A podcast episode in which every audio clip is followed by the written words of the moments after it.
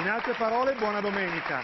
Questa sera ci occupiamo di un tema che interessa davvero tutti, il tema della fragilità dei giovani e non solo dei giovani. Ne parleremo con la professoressa Stefania Andreoli, benvenuta, e con Serena De Sanni, che ha una storia che sentirete dopo. Ma prima vi devo raccontare io la storia di una ragazza che comincia questa storia con una ragazza appesa a un cornicione al secondo piano di una scuola dopo la pubblicità.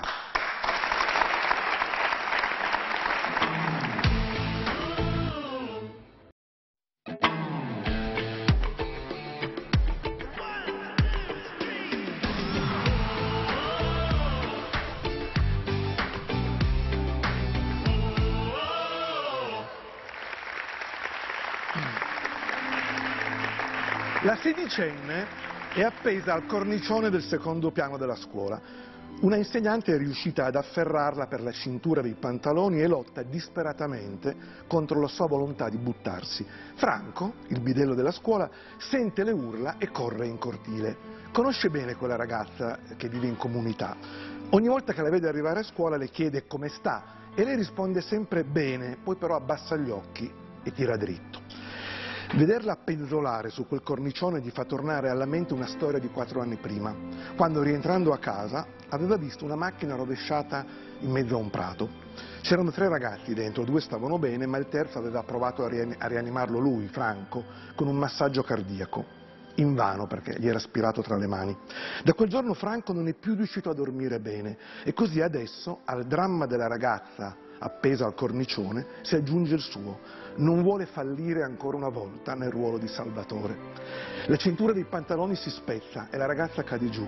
Franco non ha tempo per pensare, si mette sulla traiettoria e appena sente il peso della studentessa sulla testa, istintivamente allarga le braccia e rotola a terra con lei. Sono salvi tutti e due. La ragazza non dice niente come al solito, neanche stavolta, mentre tutta la scuola applaude e chiama Franco eroe. Lui ringrazia imbarazzato, però qualcuno lo ha sentito sospirare. Forse questa notte riuscirò finalmente a dormire. Eh sì, in altre parole, l'Italia sta diventando un paese di persone fragili e non sempre c'è un Franco in grado di, di salvarle. Ne parliamo stasera con la professoressa Stefania Andreoli e con Serena De Sandi che ci racconterà una storia Un'altra storia forte, questa è successa, che ho raccontato adesso, è successa questa settimana, ma ormai si susseguono, ci sono dei dati statistici, professoressa, sono spaventosi sul numero di tentati o purtroppo riusciti suicidi, che però sono la spia maggiore di un disagio molto più generale, che magari non arriva al punto estremo, ma che è diffuso nella nostra società. Di recente, vi ricordate, Fedez ha fatto una dichiarazione sui social che ha fatto, è diventata subito virale, dove diceva il problema della salute mentale in questo momento in Italia, della depressione, è il primo problema che dobbiamo affrontare. Ecco, che ci sta succedendo? Allora, partire da una cornice quantitativa secondo me in effetti ci aiuta. Lo confermo, i numeri ci dicono che nella fascia della popolazione tra i 15 e i 25 anni il suicidio è la seconda causa di morte dopo gli incidenti stradali. Quindi eh, ignorare che sia un'allerta ci renderebbe veramente molto miopi e molto sciocchi rispetto a un tentativo di prevenzione che pur si può fare. È altresì vero, per dare una nota di speranza, che per quanto siamo sempre di più nel mondo, in realtà negli ultimi anni i tassi di suicidio nei giovanissimi si sono ridotti del 9%. Mm. Questo proprio ci fa dire che parlarne in un modo nuovo, in un modo buono, in un modo intelligente, che faccia una divulgazione precisa e scelga altre parole per dire è una in effetti delle deviazioni possibili che fa scegliere un gesto e all'ultimo magari farlo diventare un'altra cosa. Che adesso ne parleremo con Selena, intanto possiamo darci del tuo? Volentieri Massimo. Stefania, eh, eh, è facile in questo periodo dire, specialmente in questo periodo proprio, prima la pandemia, poi la guerra in Ucraina, adesso quello che sta succedendo in Medio Oriente, cioè tutte queste notizie incidono in qualche modo sull'umore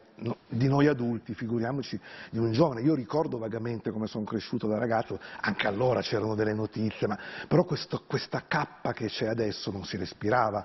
Abbiamo avuto tutti, per fortuna, io ho avuto la fortuna di avere un'adolescenza da questo punto di vista un po' più leggera. Ecco. Questo incide, incide, tanto oppure sì. lo, è una scusa in realtà? No. Consideriamolo perché tu ti stai riferendo di fatto ai dati psicosociologici, cioè ci siamo No, noi che siamo persone Mm. e poi noi in quanto persone ci muoviamo dentro ad un sistema molto più ampio che in qualche modo ci trascende. Mi fa sorridere perché mi fai pensare che io ho fatto l'adolescenza negli anni 90, probabilmente l'anno, eh, il decennio del Bengodi dal punto sì. di vista delle mancate brutte notizie, quindi in effetti questo credo che abbia scritto parte della mia biografia, però mi piace ancora una volta sparigliarti un po' le carte e dirti che in realtà che questo sarebbe stato il millennio dove avrebbe regnato la depressione come disagio mentale lo sapevamo da ben prima della pandemia, perché le previsioni ci portavano tutte in quella direzione perché? lì. Perché di fatto stiamo creando dalla digitalizzazione in poi delle condizioni che ci rendono apparentemente sempre più connessi, in realtà con sempre meno dei franco, come raccontavi in apertura, a disposizione, che siano davvero lì per noi, ci guardino occhi negli occhi con autenticità e ci tendano una mano che possiamo prendere. La verità è che siamo sempre più soli e facciamo sempre più fatica a pensare. Io credo, anche per la mia esperienza clinica, che oggi tra i fattori di rischio ci sia un'assenza di pensiero forte che ci restituisce un senso dell'esistenza diciamo, assolutamente consapevoli di quello che viviamo. al quale aggrapparsi. Serena, eh, insomma, eh, raccontaci la tua storia che si lega ai discorsi che sta facendo la dottoressa Andreoli. Quello Allora- è lieto fine, è una storia per lieto fine, diciamo Sì, subito che piacciono a noi. Allora, la- però la storia non comincia molto bene, comincia con una ragazza no, che vive a Bari, poi si trasferisce a Bologna mh, durante l'università Sì. e cosa succede? Allora, mi trasferisco all'ultimo anno dell'università, quindi prossima alla laurea e mi mancava solamente un esame, quindi convinta del fatto che poi sarei riuscita a raggiungere comunque il titolo, eh, mi sono trasferita. In realtà questo titolo non l'ho mai raggiunto, nel senso che mm, ho avuto grosse difficoltà a sostenere l'ultimo esame. E mm, svariate volte, ricordo tra l'altro che ero fase, era nella fase piena al Covid, quindi erano esami telematici, tutto telematicamente. Questa solitudine di cui parlavo. Sì, sì, sì, sì, sì, assolutamente. E c'era un legame, c'era un problema con, col- con la materia di studio o, col, o con In realtà l'insegnante? no, in con la realtà no. professoressa? Eh, nemmeno col docente singolo, perché in realtà era un esame che per superarlo eh, era necessario ehm, seguire diciamo, mh, diversi professori, quindi affrontare un'interrogazione con diversi docenti, assistenti. Eh, erano cinque, quindi era un esame comunque abbastanza impegnativo. E accadeva che comunque mh, non riuscissi mai ad arrivare alla fine dell'esame perché arrivavano quegli intoppi, diciamo, Intoppi che... in- che senso? Cioè, ti- Non ah, ero sufficientemente preparata a quanto pare, Ah, secondo secondo io. loro, che io ho sempre rispettato, eh, quindi questo mi ha portato sempre a eh, impegnarmi al massimo per Mm. l'appello successivo. Poi è successo che comunque è diventato un po' eh, demotivante perché sono arrivate anche frasi abbastanza intense come eh, però eh, non è molto ehm, bello avere studentesse e studenti come lì alla nostra università, noi abbiamo comunque un certo livello, eh, più volte che ha sostenuto l'esame, probabilmente non è il percorso per lei, dopo sen- esserselo sentito dire ehm, dopo tre anni di studio, comunque io ho fatto anche il liceo classico, quindi ho Quindi comunque disistima. proseguito. Disistima. Ti interrompo un attimo, Stefania, è così, cioè, la disistima può, cioè, sentirsi non apprezzati dalla persona che ti deve giudicare è uno strumento, che, cioè un elemento che ti può prostrare. Dimmi se sei d'accordo Serena, a me sembra che stiamo raccontando di un mancato riconoscimento. Esatto. Era come se tu non fossi più tu, no? Vedi come ci ha tenuto a dire che arrivasse già da un percorso di studi impegnativo che è il liceo classico e come a un certo punto si fosse sentita raccontare come un'estranea davanti allo specchio che invece ti aveva sempre riflesso un'immagine di te fatta di un ideale che non riconoscevi più negli occhi dell'altro. Disistima è un termine corretto, in psicologia lo chiamerei mancato riconoscimento o rispecchiamento, è giusto? Giustissimo. Che- È un fattore di rischio in effetti, eh, anche per i tentativi di atti, atti anticonservativi. E a quel punto cosa succede? C'è una, una sera della tua vita che insomma non, non ti dimenticherai più. No, Io eh, ci tengo comunque a specificare che era già una fase molto complessa per me a livello anche personale e l'università era secondo me eh, all'epoca il luogo sicuro, nel senso che per molti di noi, eh, terminati gli studi del, del, liceo, quindi del diploma, eh, l'università è una tappa obbligatoria perché altrimenti si rischia di fallire. Mm. Eh, non si raggiunge un livello di apprezzamento, di stima e quindi la corsa diciamo, contro il tempo di iniziare l'università subito dopo il diploma, quindi non si ha nemmeno il tempo di scegliere effettivamente quello che può essere il percorso di studi, di formazione più adeguato alla propria persona. E, mm, e, questa fretta mi ha pesato molto, al punto che poi eh, questo malessere che già c'era si è intensificato al punto che le parole di eh, questi, questi, docenti mi sembravano talmente reali che io ho iniziato a dire ok, forse hanno ragione loro, davvero hanno ragione loro, quindi io tutti questi anni di studio non, non sono stati così eh, autentici come credevo. Eh, era l'ultima data dell'appello di, di, di, febbraio, quindi non avrei avuto altre a disposizione e quindi molto serenamente con me stessa mi dissi che se non fosse andata bene evidentemente il problema ero io, cosa che poi è successa. L'esame è andato male? È andato male, sì, in realtà non, non è durato nemmeno molto, quindi eh, va bene così, insomma. A quel punto il mondo ti è crollato addosso. Sì, cioè nel senso, quello che ci tengo a sottolineare è che io tutto questo eh, disagio eh, l'ho appreso dopo con la terapia, perché in quel momento mh, era un ok, ho trovato eh, Non c'era consapevolezza? sì, non c'era la consapevolezza, assolutamente. Ehm, come programmato, come avevo deciso con me stessa la sera prima, poi io passai la giornata in casa, quindi non, dissi, non mi feci sentire con nessuno dei miei, dei miei amici, i miei genitori anche. Ehm, e verso le 6-7 programmai l'invio di, di, tre mail alle persone per me più importanti e avevo preso quella decisione di mh, mm, porre fine a tutto questo malessere, perché per me... Tre mail in cui salutavi le persone. Esattamente, davo le mie spiegazioni. alle persone care, ai genitori. Sì, sì, sì, e specificavo che eh, io ero in quel momento felice, perché mi sembrava di, che fosse la cosa giusta, come se fosse un castigo che dovevo affrontare, perché non avevo raggiunto il livello che io mi ero autoimposta, che la società mi aveva portato ad autoimpormi. E poi è successo che quella sera appunto um, riuscii a mettermi in contatto con la mia psicoterapeuta e, um, dicendole che avevo preso questa decisione in termini velati, però lei aveva capito perché lo sapeva che era uno scoglio importante e, ed è rimasta con me eh, per diverse ore cercando Uh, sì, sì, sì, tramite chat. Ah, eravate in chat? Sì, sì. Quindi eh, vi guardavate anche? Eh, non era una videochiamata, era per messaggi perché io non volevo avere nessun tipo di contatto visivo. Non, non me la sentivo nemmeno con lei che sa tutto di me ormai, dopo comunque sono un po' di anni che... Mm, e quindi avete cominciato. Ti interrompo ancora un certo, attimo. Certo, certo. Eh, ti è mai successo di trovarti in una situazione del genere? Urca sì. Mm. Fortunatamente... Solo che fate un lavoro voi che... Mamma mia. Infatti.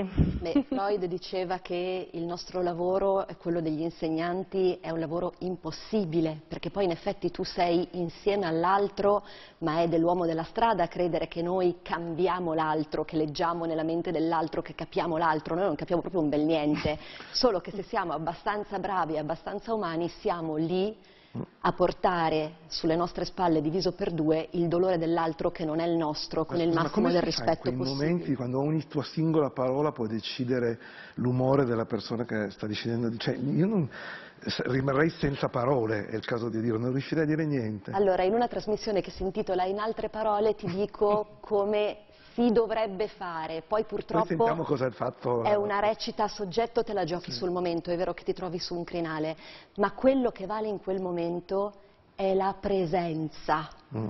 Essere lì, Massimo, che è un valore che abbiamo completamente perso e quindi non possiamo Io dico educare. Sempre, vale in generale. Allora, in generale noi pensiamo di dover fare. No. Ma guarda che il dover fare è quello che ha ammalato lei, eh? Noi dobbiamo essere. È così. Io dico sempre che Mio figlio, che ha quasi 5 anni, la parola che ripete di più è guardami. Guarda papà, guarda, guarda. Cioè lui vuole che tu sia presente nella sua Eh, vita. ma è il rispecchiamento di cui ti parlavo Che- prima, e- eh? e da grandi non lo diciamo più, ma continuiamo a pensarlo. Eh, adesso sentiamo invece e cosa la collega di Stefania Andreoli che cosa ti ha detto in quei momenti. Ehm, più che altro io mh, cercavo un motivo per restare, per esistere, che sono due parole bellissime ma diverse anche a livello etimologico. Ehm, e lei mi ha dato la sua opinione, che sono la natura, i fiori, l'arte, Ah, cioè, eh, la vita. tu le hai chiesto che, per Sì, quali sì, io ragioni devo continuare perché- a stare in questo mondo. Assolutamente, perché io ho detto in questo momento non vedo niente, non vedo proprio niente, niente in cui posso ehm, rivolgermi, a cui posso rivolgermi. E lei mi ha fatto una semplice lista che in quel momento ho detto sì, sono cose bellissime, però non sono un motivo Quindi, per la- restare. La natura, l'arte, ehm, le passeggiate, l'amore, ehm, queste cose qui. E, al punto io poi smisi di rispondere perché era Scusi, un po'... interrompo. Sono delle cose a cui di solito pensiamo di meno Sì, e invece sì, poi sì. dei momenti decisivi sono quelle che contano. E poi pensaci, basta guardarsi intorno e ci sono, cioè non è niente da conquistare la natura. L'arte ce l'avremo anche fra pochissimi minuti con Jacopo Veneziani, quindi le, le c'erano proprio intorno a noi, però non ci pensiamo mai. E a quel punto che succede? A quel punto tolgo il telefono, eh, quindi ormai io ero già di quel pensiero, però poi è arrivato questa notifica, questa vibrazione. C'era un ultimo messaggio eh, Della- della della mia psicoterapeuta dove mi diceva so che hai il potere dentro di te, ce la dobbiamo fare. E quel messaggio mi colpì moltissimo perché pensai proprio in quell'istante, ma perché non mi ha scritto ce la puoi fare? Ce la dobbiamo, non devi, ma dobbiamo fare. Quindi mi ha dato quel... Stefania, cosa vuol dire quel messaggio? No, guarda, È la- pelle d'oca. Pelle d'oca. È il plurale che Ah. l'ha colpita, no? Sì, sì, Cioè, eh, questa sporta così pesante che ti porti addosso è la tua, io non te la posso togliere, però rimango. Guarda che senza saperlo, lei sta raccontando una cosa che in letteratura è strabiliante, si chiama effetto Papageno, da uno Effetto? dei Papageno, da uno Io dei facendo questo programma protagonisti. imparo un sacco di cose. Il sabato da Roberto Vecchioni, la domenica da te, cos'è l'effetto? Allora ti insegno, arriva da uno dei personaggi del flauto magico di Mozart. Dopo una delusione d'amore aveva deciso di porre fine alla sua vita, ma cominciando a pensare, grazie all'aiuto degli altri personaggi, quali avrebbero potuto essere delle cose alternative dopo l'amore che non avrebbe perso se fosse rimasto in vita, cambia idea. Quindi effetto papageno significa poter approcciare la fine della vita dell'altro, non come un tabù che lo rende indicibile e quindi più probabilmente effettuabile, per assurdo, ma come qualcosa che restituisce della speranza. Adesso dirò una cosa forte, ma abbiamo qui qualcuno che può o confermarla o disconfermarla. Ognuno di vita ha la sua, Massimo, e di ragioni per le quali porvi fine non possiamo immaginare che ce ne siano di ecumeniche, perché sarebbe irrispettoso verso i singoli. Però la mia esperienza una cosa me la racconta. Io non ho mai conosciuto nessuno che abbia desiderato di morire per morire. Io ho sempre solo conosciuto persone che hanno desiderato morire perché erano disperate, quindi non per porre fine alla loro esistenza, ma per porre fine alla loro Sofferenza. sofferenza. Si chiama hopelessness, perdita totale della speranza. Se la restituisci anche solo in forma ideativa, la persona può dire ok, magari aspetto domani. E lei restitu- te l'ha restituita usando il plurale, cioè uscendo dall'io e dicendo noi. E, e tu a quel punto succede qualcosa dentro di te e la cosa bella, veramente bella della tua storia è che poi questa fragilità è diventata la tua, cioè non è che tu hai rinnegato la fragilità, perché poi questo è importante, il messaggio, messaggio è una parola grossa, la cosa che bisogna però dire a tutti, non è che uno deve rinnegare i propri limiti, i propri difetti, che esistono e meno male che ci sono, Del- può trasformarli in un punto di forza, è questo che hai imparato tu. Assolutamente sì, perché con quel messaggio io ho deciso poi di chiudere la finestra della mia stanza e ho deciso di, di darmi un'altra possibilità. E io quella frase ce l'ho scritta nella lavagna, sulla lavagna della mia stanza, perché ogni volta che io ho un momento in cui mi sento inferiore, in cui mi sento persa, quella scritta mi salva sempre. Ce la dobbiamo fare. Ce la dobbiamo fare. Hai il potere di la dobbiamo fare. Che fai? Ce la dobbiamo fare? Ce la possiamo fare, quindi quando puoi fare una cosa, doverla fare non è più l'onere del diktat performativo, ma diventa un'opportunità. È la differenza tra la possibilità e l'obbligo, è libertà. È la libertà, è la libertà. E, e, e Serena, ha, diciamo così, questa libertà l'hai, utilizzata per dedicarti anche tu al noi, no? perché fondato hai fondato un'associazione di cui sei presidente che si occupa proprio sì, di questo. Esatto. Eh, sulla parola fragilità ci tengo a fare questa piccola osservazione perché in realtà poi, nonostante tutto questo percorso, l'amore per il latino e il greco mi è sempre rimasto eh, lo studio delle etimologie per me è importante. E infatti fragile, fragilità deriva dal verbo frangere. Occhio cosa dice perché c'è Vecchioni che ci sta ascoltando. prossimo, Va bene, accolgo poi nel eh. caso correzioni, sì. Il verbo frangere che significa che si può rompere, insomma, dà proprio la, il fragile qualcosa che può essere rotto. Però se noi pensiamo anche a un bicchiere di vetro, vetro è fragile, però noi continuiamo ad usarlo, continuiamo ad averne cura. Ci sono tantissimi poi stili che hanno adottato la cura per ciò che è fragile, pensiamo al kintsugi giapponese. Però in generale io non, um, ho accettato di essere fragile e non solo, mi sono resa conto che si tratta di una peculiarità che sicuramente um, ha i suoi lati positivi, nel senso che ti permette di essere davvero consapevole di quello che sei e di quello che puoi fare. Però è come una pianta, un fiore, va curata, non va dimenticata, va accarezzata e, mm, perché diventa davvero qualcosa di speciale. È talmente speciale che il luogo migliore per curarla è la stanza del nostro Jacopo Veneziani. Prego Jacopo. Buonasera. Buonasera. Curaci. Sì, vi stavo ascoltando non dal buio della mia stanzetta questa settimana, da quello del camerino, però ero poco lontano, ho seguito tutti i vostri ragionamenti e mi sono chiesto ma come è stata rappresentata la fragilità in arte. Devo dire che il primo dipinto che mi è venuto in mente si intitola proprio L'umana fragilità ed è un'opera del Seicento di Salvator Rosa, pittore e poeta napoletano.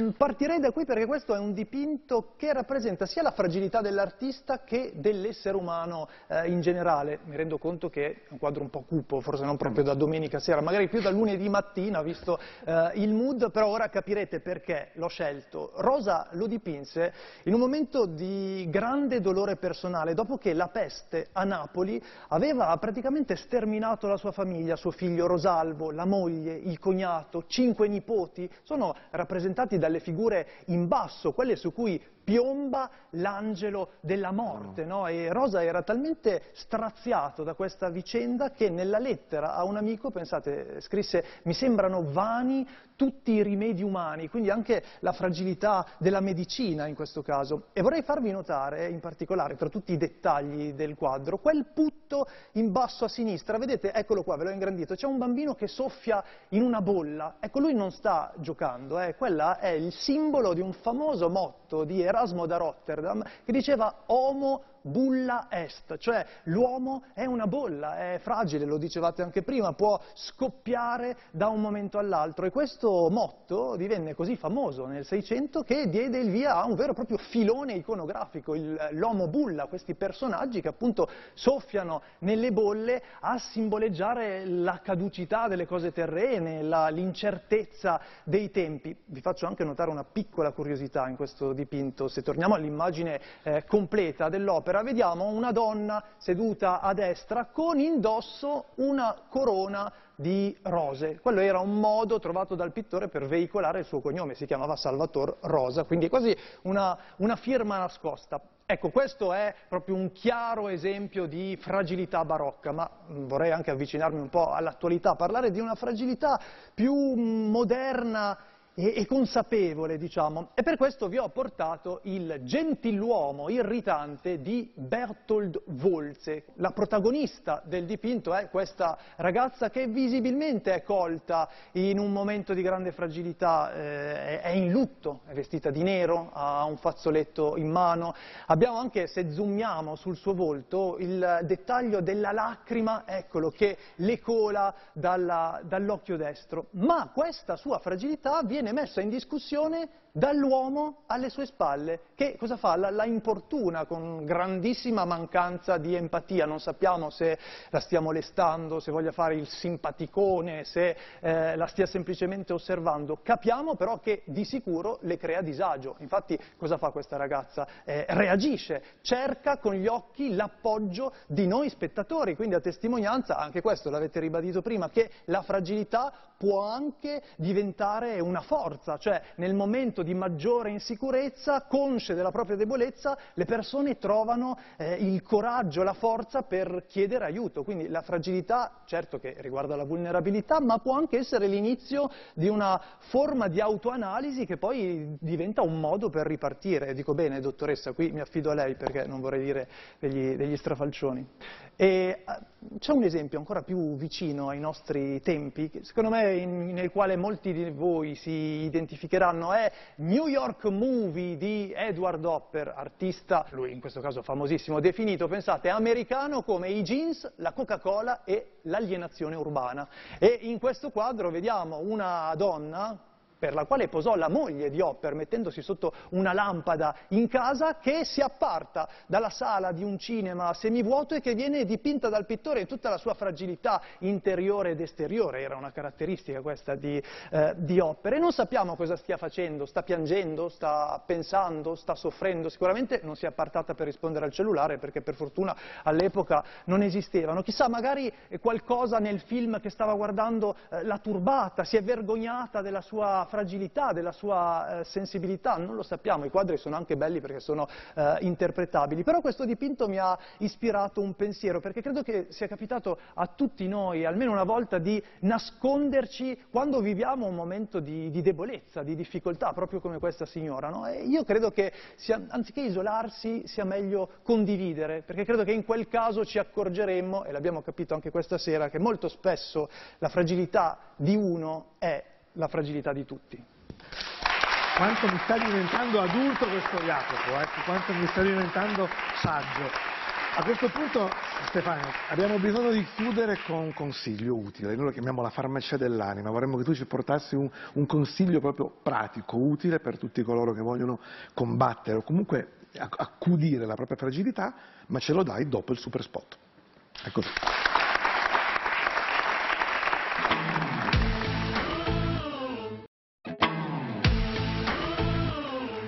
Queste parole bentornate abbiamo chiesto a Stefano Andreoli di lasciarci con un consiglio utile per la nostra farmacia dell'anima, un libro insomma. Allora, il consiglio è questo, eh, facile più a dirsi che non a farsi, però provare per credere, non combattere la nostra fragilità, perché andandole contro si incattivisce e non rispettiamo la nostra natura. Noi di fatto siamo fatti di acqua e fragilità, vale per chiunque, dobbiamo accomodarci dentro. A volte leggendo, io mi curo leggendo, eh, è una terapia che funziona e quindi ho pensato a cambiare l'acqua ai fiori di Valérie Perret. A proposito di acqua. A proposito di acqua. È una storia di storie, è un romanzo corale, eccolo qua. Valérie Perret, dove... un grande successo sì, di due anni fa. Meritatissimo, eh, dove tutti hanno perso qualcosa, alcuni hanno perso qualcuno, dove c'è la paura del futuro, la ferita dell'amore ma di fondo passa il messaggio che il cimitero non sia l'ultimo luogo dove fermarsi, c'è qualcos'altro che ci aspetta. Ci possiamo fermare qui, se non l'hai letto leggilo. Lo farò. Eh, insomma, io auguro a tutti una buona serata, grazie, in altre parole ci vediamo sabato prossimo, do la linea a in onda, rimettiamo, togliamo la modalità aereo e diamo la linea in onda.